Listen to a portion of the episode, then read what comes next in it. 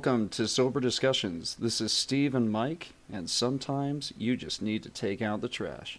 Hello, and welcome to Sober Discussions. Today we'll be discussing the backstory of the Pilgrims, merchant adventurers, and how they played a part of the Mayflower, the expedition, the Mayflower Compact, some key Native Americans, Thanksgiving, and lastly, a hard subject and some dark history you may not know about. So let's get started.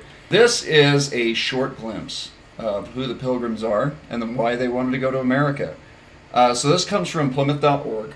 Uh, it goes The people who we know as pilgrims have become so surrounded by legend that we are tempted to forget that they were real people against great odds. They made the famous 1620 voyage, board the ship Mayflower, and founded Plymouth Colony, but they were also ordinary English men and women. To understand them, it is important that we look beyond the legend. This story will help you get to know these people, now known as the Pilgrims, through their first years of New England. England was a Roman Catholic nation until 1534 when King Henry VIII, who resigned 1509 to 1547, declared himself head of new national church called the Church of England. Uh, Mike, have you heard much about the Church of England by chance? You know, I am very much not up to date on my uh, English history or knowledge, so I, I know that it exists, but I don't know anything about it. Let's just for fun, while we're doing this, look at King Henry VIII and his religion that he made. Kind of interesting. If I if I recall the story right, but I'm pretty sure he wanted to divorce one of his wives, and the Catholic religion told him that he couldn't. So then he created his own religion so he could. Huh. I think is how it went out. But let's take a look at it. Okay, yeah. King Henry VIII wanted out of his first marriage. Uh, though early signs of Secularism? had surfaced in England by the 1520s, Catholicism still enjoyed widespread popular support. As for King Henry VIII, anyways, um, but the 1527 King Henry had a big problem. His first marriage to Catherine uh, had failed to produce a son and male heir to the throne. King Henry had also become infatuated with one of his wife's lady in waiting, whose sister Mary had previously been his lover, and encouraged the king's attention. He shrewdly refused to become his, mistr- his mistress, uh, setting her sight on a higher goal. So, yeah, uh, basically, long story short, he created his own religion so he could get out of a marriage and, you know, do his thing. So the story goes, right? There you go, history.com. Yeah. Anyways, kind of interesting. It's Very important uh, that we know that because there is some some crazy stuff going on around this time period. I guess is what I'm trying to say. Declared himself head of a new national church called the Church of England, although he and his daughter Queen Elizabeth I uh, changed some things that made the Church of England different from the Roman Catholic Church. A few people felt the new church retained too many practices of the Roman Church. They called for a return to a simpler faith and less structured forms of worship.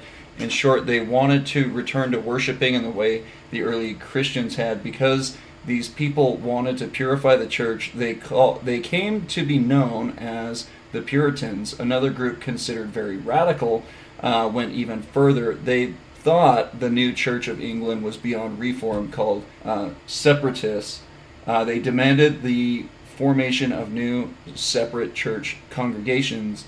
This opinion was very dangerous in England in the 1600s. It was illegal to be a part of any other church than the Church of England, which I think is absolutely absurd. A separatist church congregation that established Plymouth Colony in New England was originally centered around the town of uh, Scrooby in Nottinghamshire, England. Members included the young William Bradford and William Brewster, which is important. We'll talk about them later. Like others who refused to follow the Church of England's teachings, some of them were harassed, fined, or even sent to jail. When they felt they could no longer suffer these difficulties in England, they chose to flee uh, to the Dutch Netherlands. There they came practice their own religion without fear or persecution from English government of its church. Mike, thoughts on that? Um, well, that's something we enjoy here is religious freedom, and we haven't really had to experience what they went through. it'd be kind of strange to have a belief of some sort Right. and to not be able to do anything about it uh, other than maybe just simply believe inside your own home and not really practice Right. in a church building or anything. So that's yeah, it's pretty unfair to them. Uh, yeah, exactly, and and that's definitely a big push to uh, move and uh, find a place where they can, you know, do what they believe is correct. Right. Anyways, I, I just thought that was important. Let's uh, continue. So the Pilgrims in Holland. Uh, this is in the Netherlands. Although they had religious freedom, life in the Netherlands was not easy. The separatists had to leave their homeland and friends to live in a foreign country without a clear idea of how they would support themselves. The congregation stayed briefly in Amsterdam and they moved to the city Leiden. There they remained for the next 11 to 12 years. Most found work in cloth trades, while others were carpenters, tailors, and printers. Their lives required hard work. Even young children had to work. Some older children were tempted by the Dutch culture and left their families to become soldiers and sailors. Their parents feared that they would lose their identity as English people. Makes sense. I mean, you're being turned in, like, you're staying inside of a culture that isn't you. And so, yeah, I, I can see why they might feel that way to an extent. Anyways, matters worse, thanks, Mike. The congregation worried that another war might break out between the Dutch and Spanish. They decided to move. So, they've been moving around a lot. Yeah. Uh, not a great time. What What's that name of that book that's by you, by the way? Eating the plates. Yeah, so Eating the Plates, this was a book that uh, a good friend of mine named Wes uh, kind of loaned me. He had it since elementary school, uh, read through it, had some, some interesting uh, standpoints. But as I was reading through it, it mentioned something called Merchant Adventures. Merchant Adventures are kind of interesting. Uh, we'll definitely dig a little bit deeper into it, but I wanted to get uh, more information about who these people were. Uh, the book was a little vague, uh, so I, I just wanted to dig in a little bit deeper on it and why they invested in the Pilgrims in the Americas. Anyways, Mike, can you read that for us? Merchant Adventures, company of English merchants who engaged in the trade with the Netherlands from the early 15th century to 1806. The company chartered in 1407 principally engaged in the export of finished cloth from the burgeoning English woolen industry. Its heyday extended from the 15th century to, to 1564, during which period it sent its fleets to its market at Antwerp in the Spanish Netherlands, with cloth to be sold at the annual fairs. By the middle of the 16th century, as much of three fourths of English foreign trade was controlled by the London officers of the company, many of whom served as financiers and advisors to the Tudor monarchs.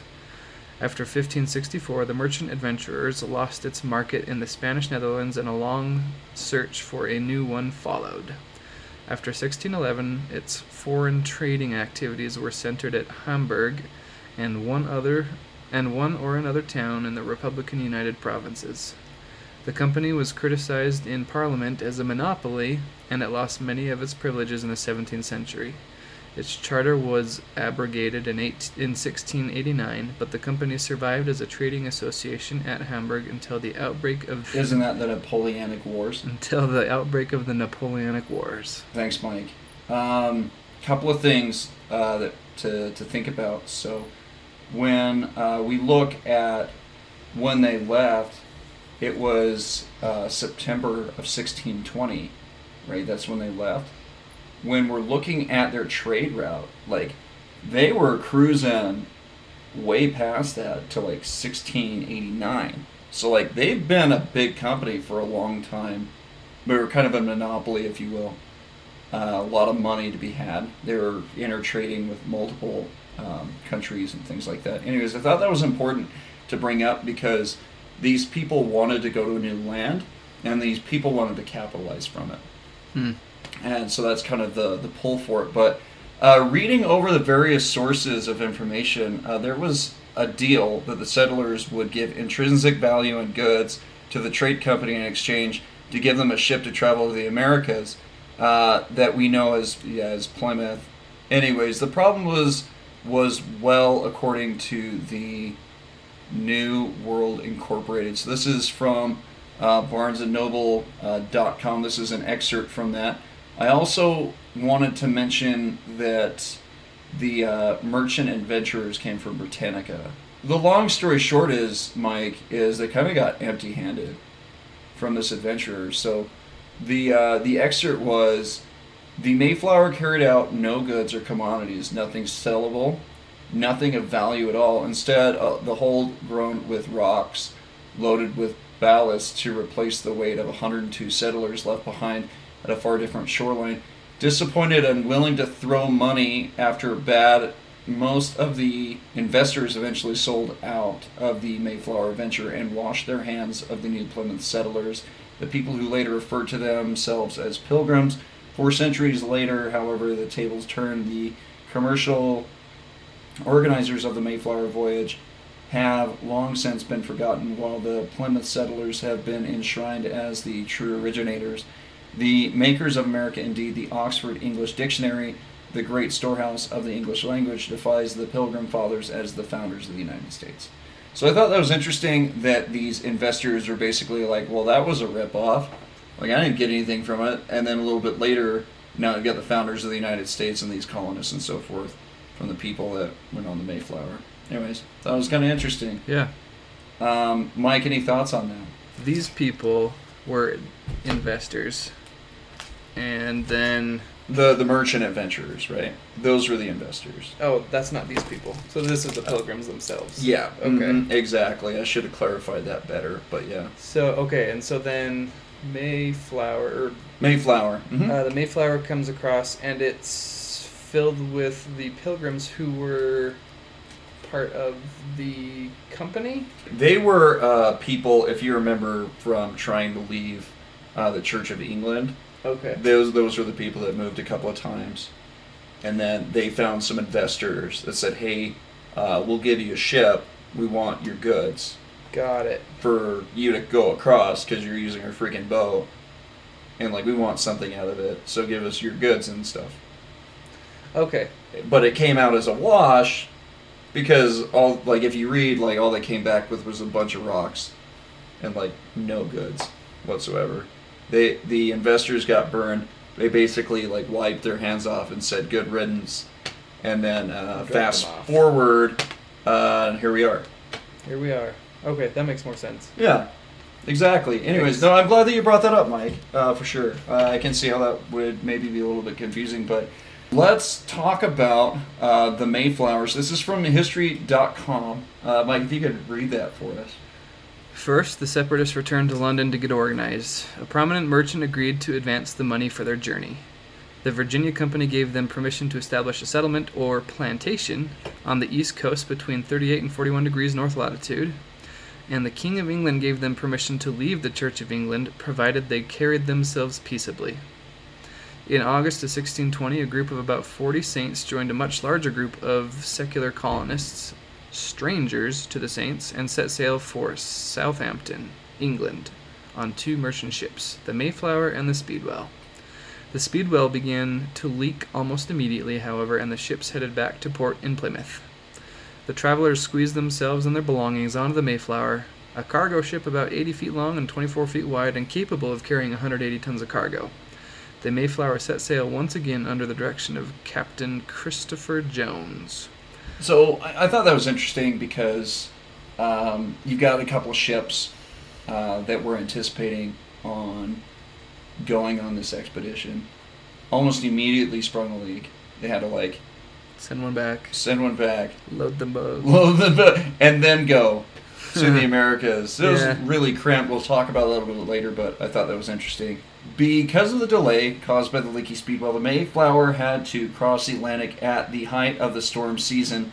As a result, the journey was horribly unpleasant. Many of the passengers were so seasick they uh, could scarcely get up. The waves were so rough that one stranger was swept overboard.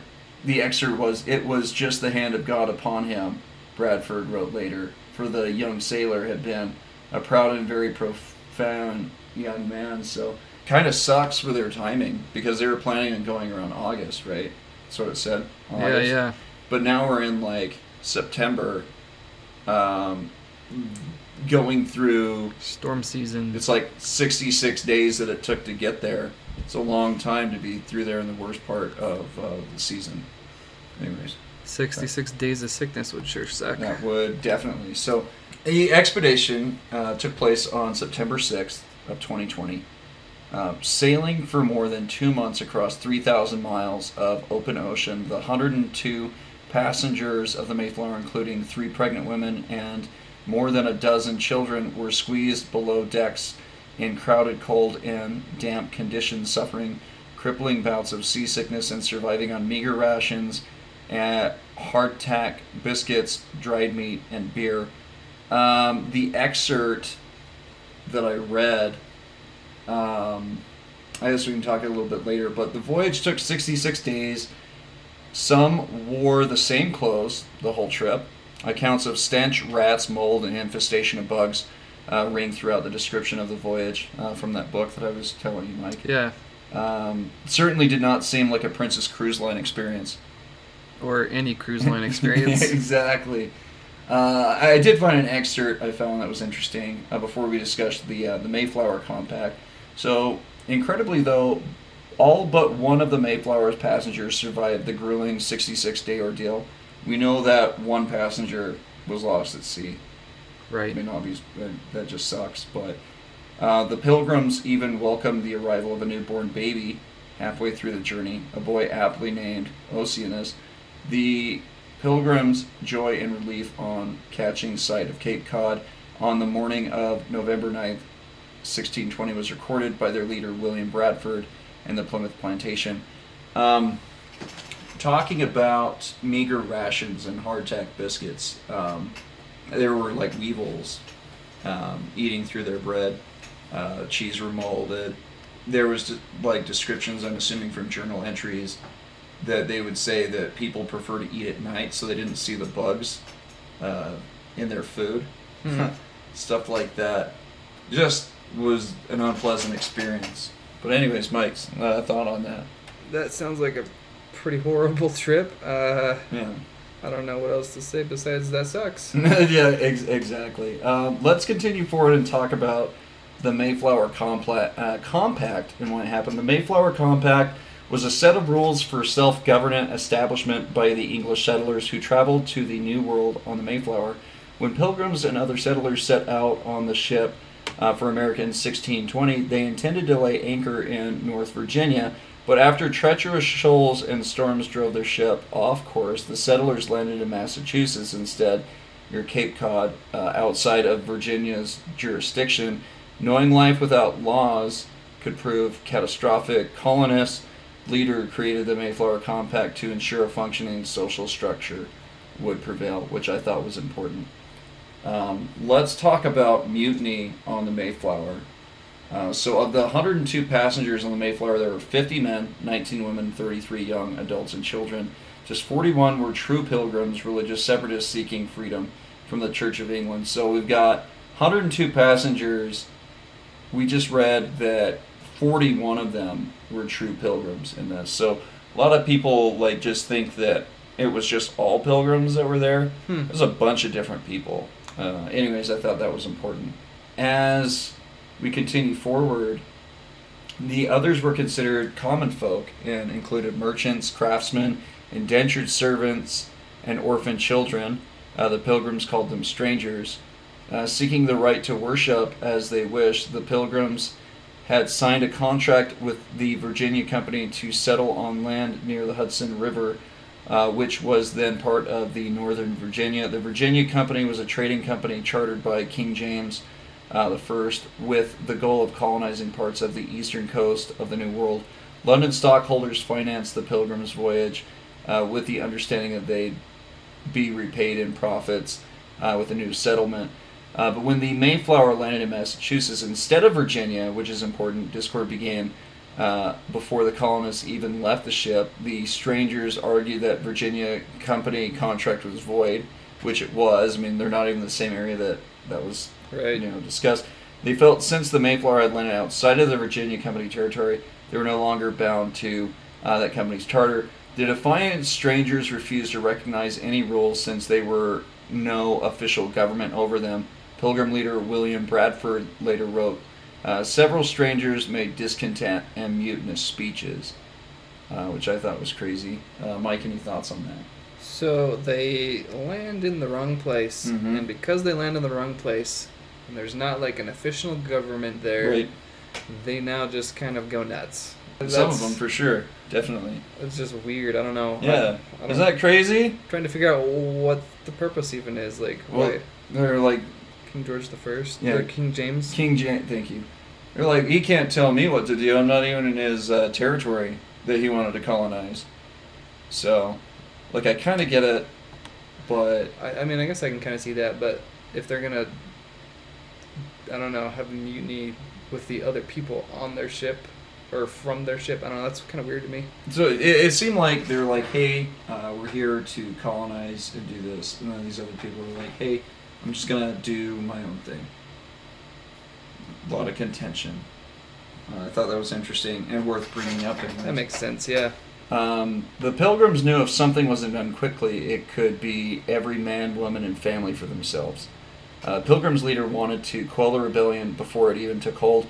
After all, establishing a new world colony would be difficult enough without dissents in the ranks. The Pilgrims knew they needed as many productive, law abiding souls as possible to make the colony successful. Uh, with that in mind, they set out to create a temporary set of laws for ruling themselves as per majority agreement. On November 11th of 1620, 41 adult male colonists, included two indentured servants, signed the Mayflower Compact, although it wasn't called that at the time. The Mayflower Compact created laws for the Mayflower pilgrims and non pilgrims alike for the good of their new colony. Uh, it was a short document which established that. Uh, I like to just call it ground rules, right?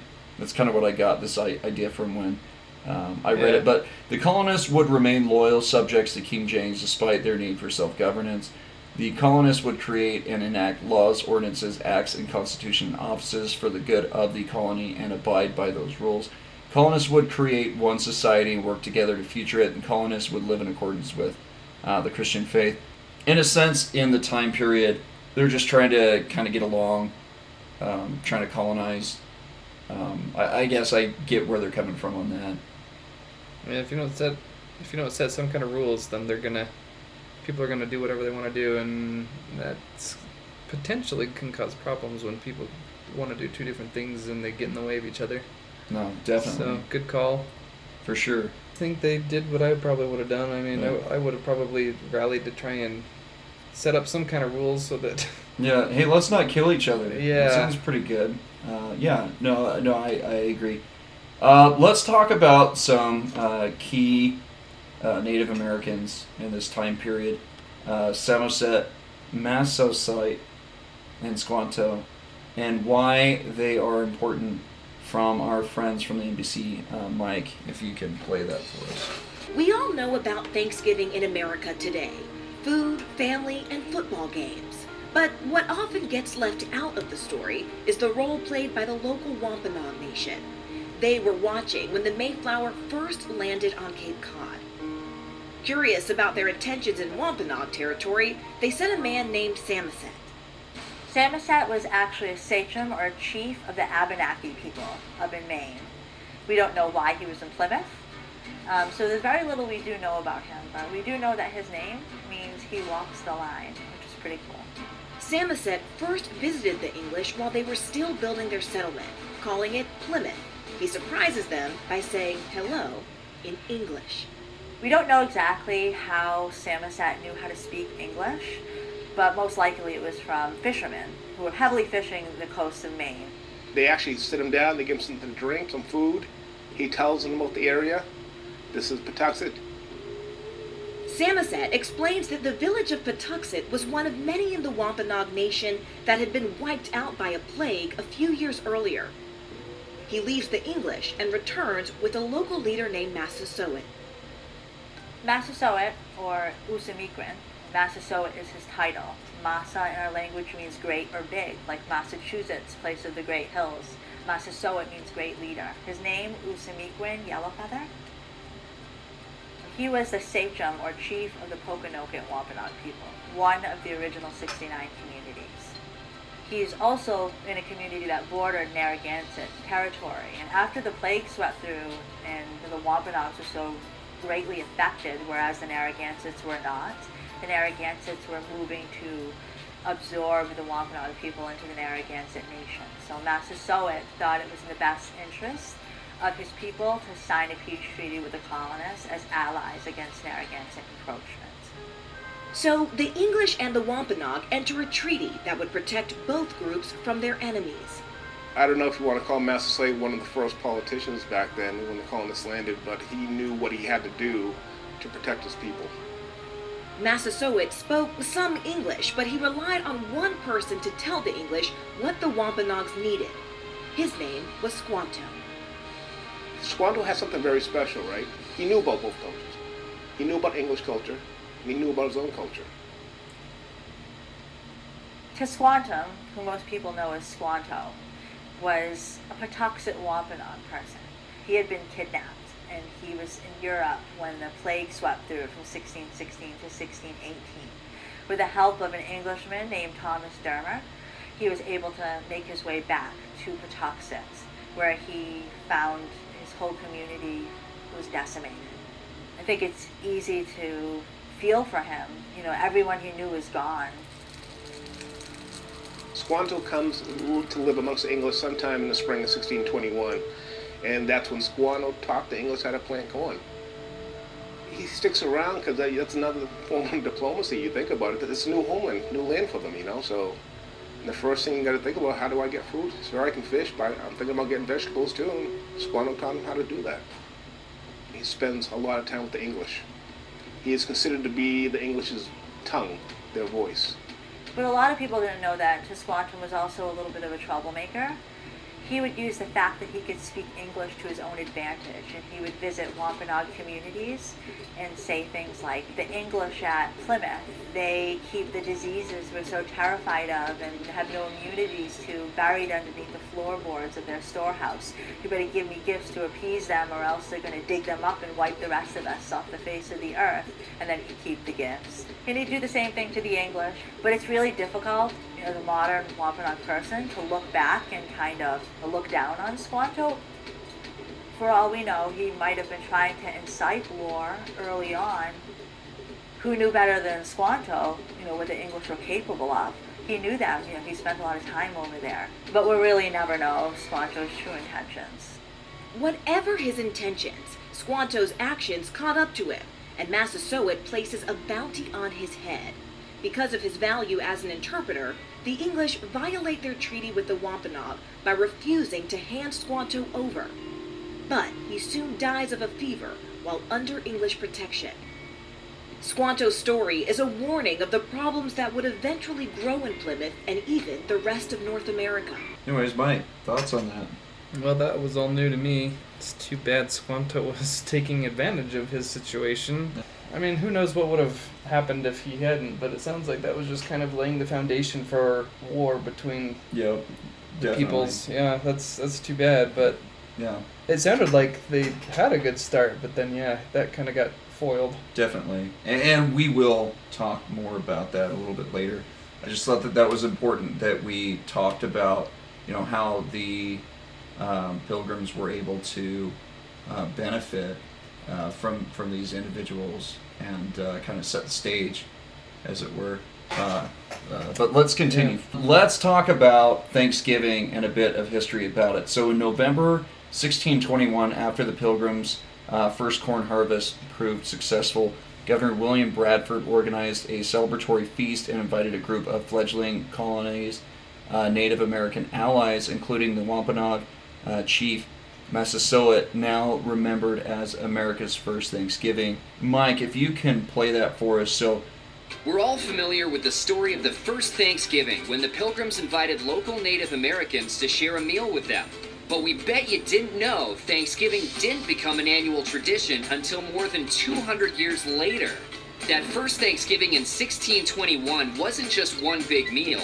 It was a three day festival of eating, hunting, and other entertainments in honor of the Pilgrims' first successful harvest. The Indians killed five deer as gifts for the colonists. so venison was definitely on the first Thanksgiving menu. But we bet you didn't know that turkey was not. They also didn't have pumpkin pie or potatoes, which hadn't been introduced to New England yet. And while they may have eaten cranberries, they would have been served plain, not in a sauce or relish. The Pilgrims didn't plan on starting a Thanksgiving tradition. In fact, they didn't repeat the November celebration in subsequent years. In 1789, President George Washington announced the first ever national Thanksgiving holiday, which took place on Thursday, November 26th. But it didn't become an annual tradition nationwide until the 19th century. That's when an American writer named Sarah Josepha Hale, most famous for writing the nursery rhyme Mary Had a Little Lamb, was inspired by a diary of pilgrim life to recreate that first Thanksgiving feast. Beginning in 1827, Hale waged a nearly 30 year campaign to make Thanksgiving a national holiday. She also published recipes for pumpkin pie, turkey, and stuffing that probably didn't appear on the pilgrims' plates, but would become the staples of modern Thanksgiving meals. In 1863, in the midst of the Civil War, President Abraham Lincoln announced that the nation would celebrate Thanksgiving every year on the final Thursday in November. But did you know, in 1939, President Franklin D. Roosevelt decided to move the holiday up a week to give Depression era retailers more time to make money during the pre Christmas shopping season? The move was widely criticized, and in 1941, FDR signed a bill fixing Thanksgiving on the fourth Thursday in November, where it stays today. One of the quirkiest Thanksgiving traditions began in 1989 when President George H.W. Bush granted the first official pardon to a turkey. Every November since then, the current Oval Office occupant has given a reprieve to one or two turkeys, sending them into retirement on a farm rather than to a dinner table. Though it only began in the late 20th century, the story has become one of the more unusual chapters in the long history of Thanksgiving traditions.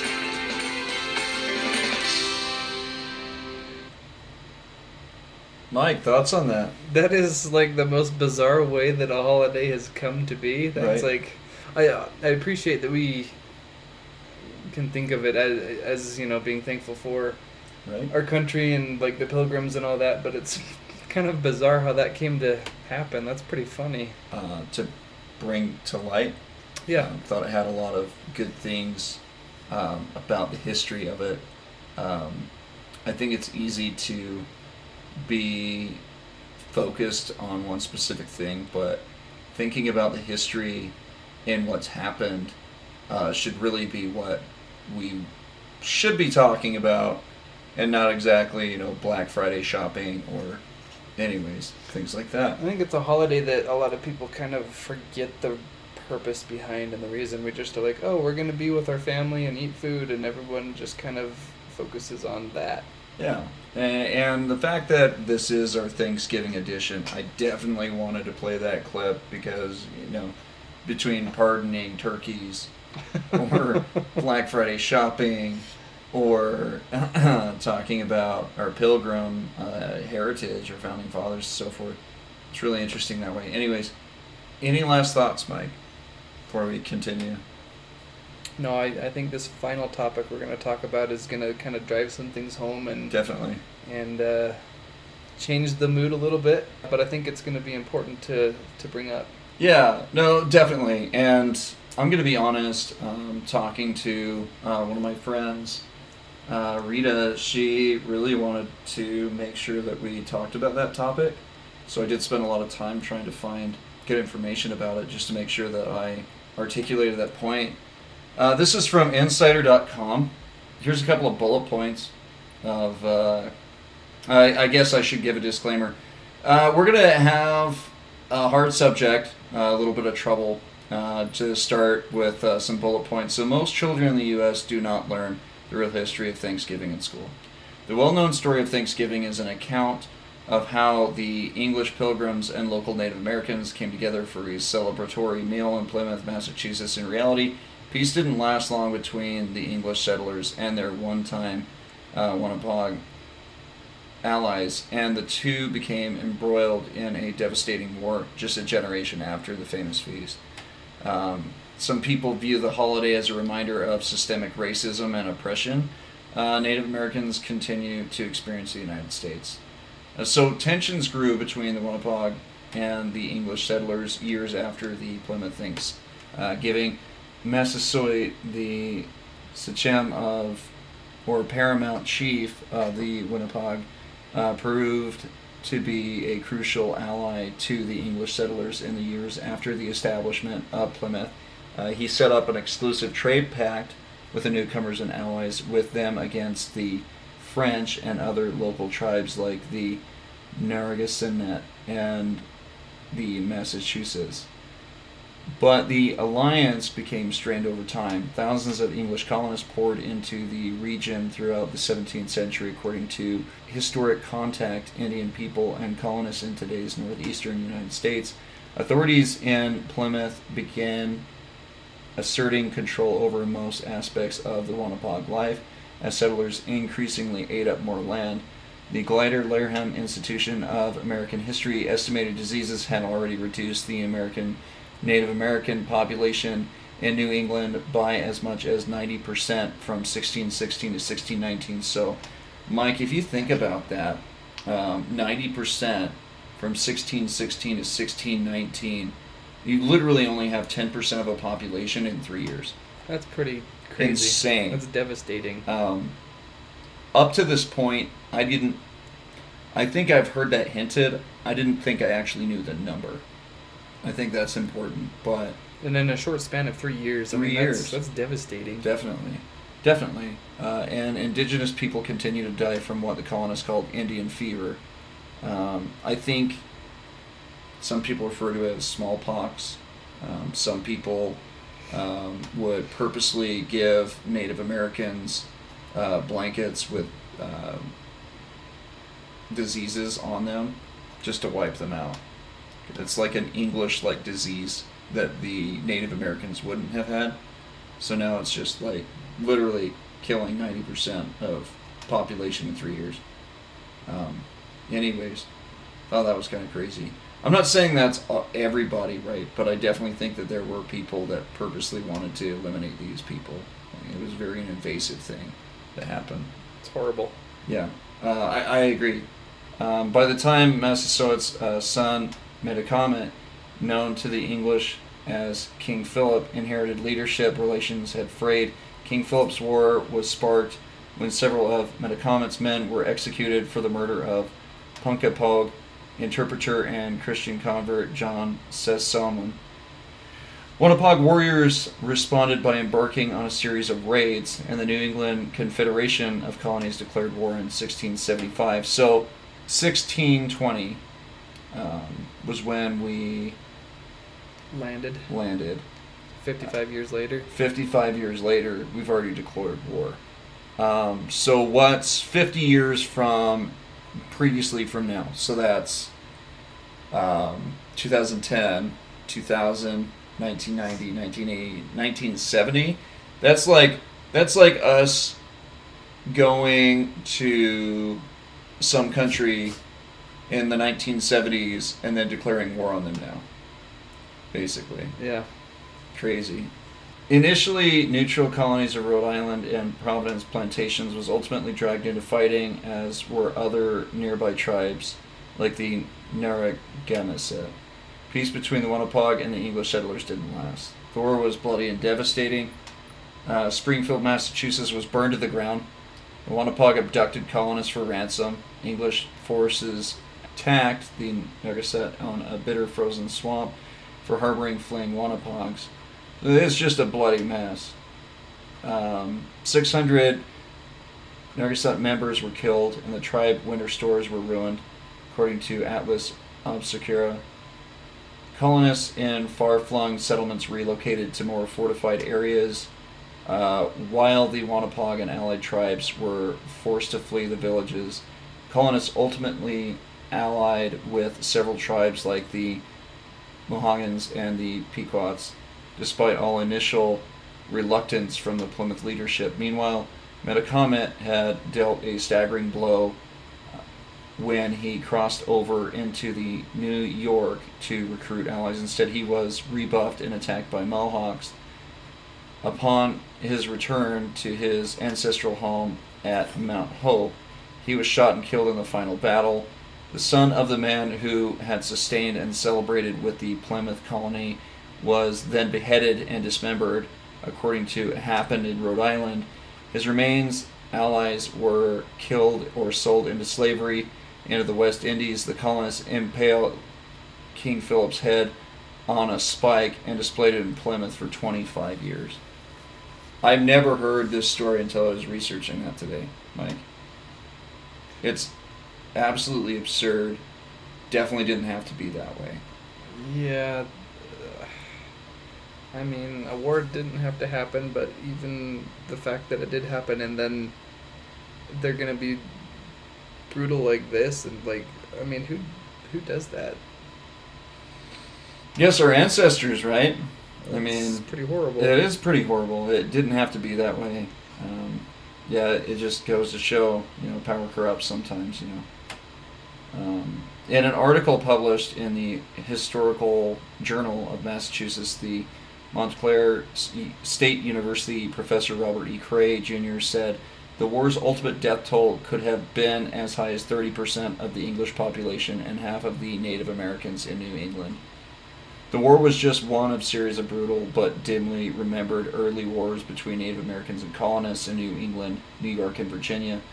Popular memory has largely clung to the innocuous image of a harvest celebration while ignoring the deadly force that would ultimately drive apart from the descendants of the guests of uh, that very feast, which is very true. The second set. Well, I guess before we go in there, Mike, any any thoughts on that before we continue? Well, I know we're kind of still in the middle of it, but what what I kind of keep thinking is we kind of just barged our way in here, and then I mean, based on what we've researched and kind of learned about here today, you know, maybe the war could have been the fault of both sides to some extent, but it certainly sounds like we did more brutal things and took it too far, and I don't, I don't approve of it or like it. And it's been systemic. I mean, we look at the Trail of Tears, right? Remember the Trail of Tears? Um, Mount Rushmore, I believe, is on a uh, Native American um, land that they kind of took over. Um, our reservations are crap that we put these people in. Um, it could have definitely been handled better. Um, I, I think people On many, many fronts. people just got really greedy and um, really uh, didn't value human life, in my opinion. Um, Yeah. Let's uh, continue. So the holidays' dark past has some people rethinking Thanksgiving. Uh, racial injustices in the U.S. came to the forefront in 2020 with the coronavirus pandemic disproportionately affecting people of color and police brutality, drawing attention across the U.S. and the world. Some people say it's time to reevaluate the meaning of celebration of the holiday. Teachers, professors, and Native Americans told the New York Times about how they had rethought the holiday, giving it a new name like Takesgiving or the Thanksgiving Massacre. They recommend sharing the holiday's true history of the family gathering. Uh, some Native Americans have been doing this for decades on a larger scale. The United American Indians of England had been mourning on Thanksgiving since 1970, per the New York Post. On the National Day of Mourning, Amer- Native Americans gather in Plymouth, Massachusetts for a day of remembrance. Prayers and speeches take place, accompanied by beating drums before participants among the Plymouth Historic District's the day's plagues say. On the National Day of Mourning, um, Native Americans gather in Plymouth, Massachusetts for a day of remembrance. Prayers and speeches take place accompanied by beating drums before participants march through the Plymouth Historic District. The day's plaque says National Day of Mourning. Since 1970, Native Americans have gathered at noon at Coles Hill in Plymouth to commemorate a National Day of Mourning on the U.S. Thanksgiving holiday. Many Native Americans do not celebrate the arrival of the Pilgrims and the other European settlers. To them, Thanksgiving Day is a reminder of the genocide of millions of their people, the theft of their land, and the relentless assault on their cultures. Participants in National Day of Mourning honor Native ancestors and the struggle of Native people to survive today. It is a day of remembrance and spiritual connection, as well as a protest of the racism and oppression which Native Americans continue to experience, erected by the town of Plymouth on behalf of the United American Indians of New England. Um, I thought that was a very powerful plaque to put on there, and they do meet every year. I totally understand why they do that. There's a lot of feeling uh, with this holiday, and I thought it was important to to share that for sure. I'd say the vast majority of the American people that are not Native Americans don't know this. I think we should definitely include it in schools. I think they're trying to sweep it under the rug. I don't think it should be. No, it's we made a mess and we're trying to not tell people about That's it. it. But we need to own up to what we've done and That's it. I mean it's pretty horrible. I completely agree, Mike. For sure. Um, Um, yeah. it'll make me look at Thanksgiving a lot differently now. Uh, I mean, I was the ignorant American who just thought of Thanksgiving as that holiday, you know, commemorating when the Pilgrims met with the Native Americans, and now I'm gonna realize that we're celebrating something that isn't celebratory. And I do think that we could have, you know, made differences. Obviously, we didn't. Um, we we could have done the right thing. Will I continue to celebrate Thanksgiving? Definitely, but I definitely will make sure that um, I think about that and educate others about it too.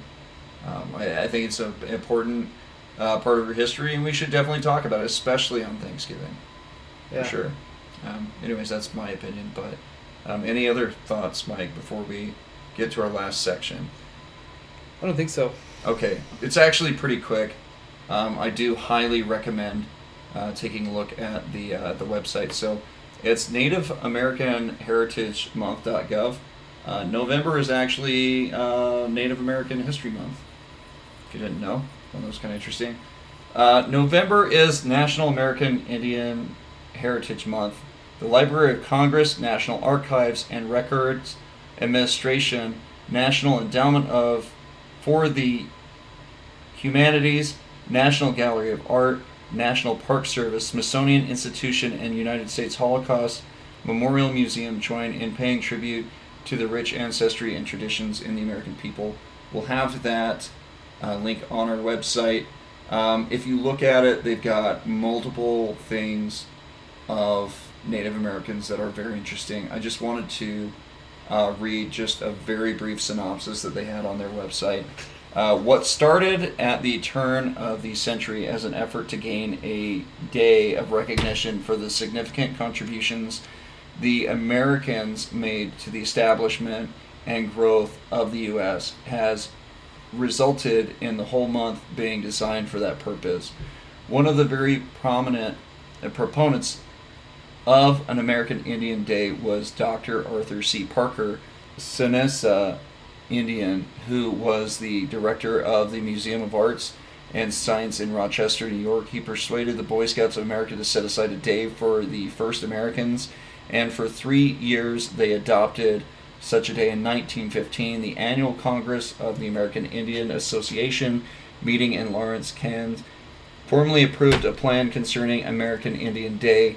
It directed its president, Rev. Sherman Coolidge, and Arapaho to call upon the country to observe such a day. Coolidge issued a proclamation on September 28, 1915, which declared the second Saturday of each May as a American Indian Day and contained the first formal appeal for recognition of Indians as citizens. The year before this proclamation was issued, Red Fox James, a Blackfoot Indian, rode horseback from state to state seeking approval for a day to honor Indians. On December 14, 1915, he presented the endorsement of 24 state governments at the White House. There is no record, however, of such a national day being proclaimed. The first American Indian Day is in a state was declared on the second Saturday in May 1916 by the governor of New York. Several states celebrate the fourth Friday in September. In Illinois, for example, legislature enacted such a day in 1919. Presently, several states have designed Columbus Day as Native American Day, which I think is more appropriate in my opinion. But it continues to be a day we observe without any recognition as a national legal holiday. In 1990, President George H.W. Bush approved a joint resolution designed designated November 1990 National American Indian Heritage Month. Similar proclamations under variants of the name, including Native American Heritage Month and National American Indian and Alaska Native Heritage Month, have been issued each year since 1994. Uh, Mike, any thoughts on that? Brings me back to that video where we learned about I already forgot the woman's name who like fought for 30 years to make Thanksgiving a holiday. It sounds like there's little bits and things that have been done here, but uh, yeah, it kind of sounds to me like there should be a holiday that is not maybe not necessarily well, I don't know. It could be a celebratory holiday to celebrate Native Americans, or it could be a holiday to uh, remember the things that have happened to Native Americans, and and maybe it could be some of both. Celebrate them as a people, but also uh, mourn with them for the the loss and the tragedy that happened. Um, it sounds like we probably could do a better job as a nation of recognizing and remembering the Native Native American peoples because they're still here, they're still with us. Definitely. I agree. Um, Yeah. And it's important to value human life. Absolutely. And I think it is important that we recognize uh, Native Americans for sure. Um, had a dark past. Um, I would love to see us move forward. Um, I'd at least like us to recognize our own history instead of sweeping it under the rugs. Yeah. Instead of having to dig for it. But, anyways, uh, kind of my thoughts. Uh, Mike, any other thoughts about our um, I was episode. I, I was thinking a little bit, uh, and, and this is going back a little earlier in the Mhm. episode, but I was, I was thinking about, you know, we, we learned about these pilgrims who came across the waters, and I know that it wasn't all of them, like we read earlier, not all of them were oppressed and going through those difficult things, but Right. what did it say, 41 of the 102? I believe so. Yeah, that was Um, right. anyway, 102. Yeah. well, I guess my hope is that, that uh, when the war started between the New English and the Native Americans, I can't help but hope that there were some of those who were the pilgrims maybe fought to try and help in some way I, the, the Native Americans in some way because I, I think if they were so oppressed and went through so many hard things themselves, I just hope that they didn't take the first opportunity to. Uh, I guess what I'm saying is I hope that they would take an opportunity to care about the Native Americans as a people Right. because they themselves went through such a hard time. If they forgot what they went through and then just kind of turned the other cheek and didn't care, then that's pretty poor behavior. Yeah, uh, definitely. Standing up for the right thing should be what we should do, and sometimes it's not easy, but definitely doing the right thing is better than not, for sure. Yeah. Um, the fact that there was the turf war with Squanto, all the Native Americans wanted was just to have them get turned over, and the English wouldn't do it because they didn't have anybody that could speak, you know, their language. It was difficult. Seems like you'd be able to try to work something out to communicate. I mean, anyways, lots of interesting thoughts for sure. Um, Lots of things handled poorly. yeah, definitely could have uh, been handled better. Definitely could have had uh, some changes, to say the least. But yeah, good stuff. Kind of a hard topic. Um, Yeah. I knew what I was getting into, uh, but actually, like researching it um, did change my perspective.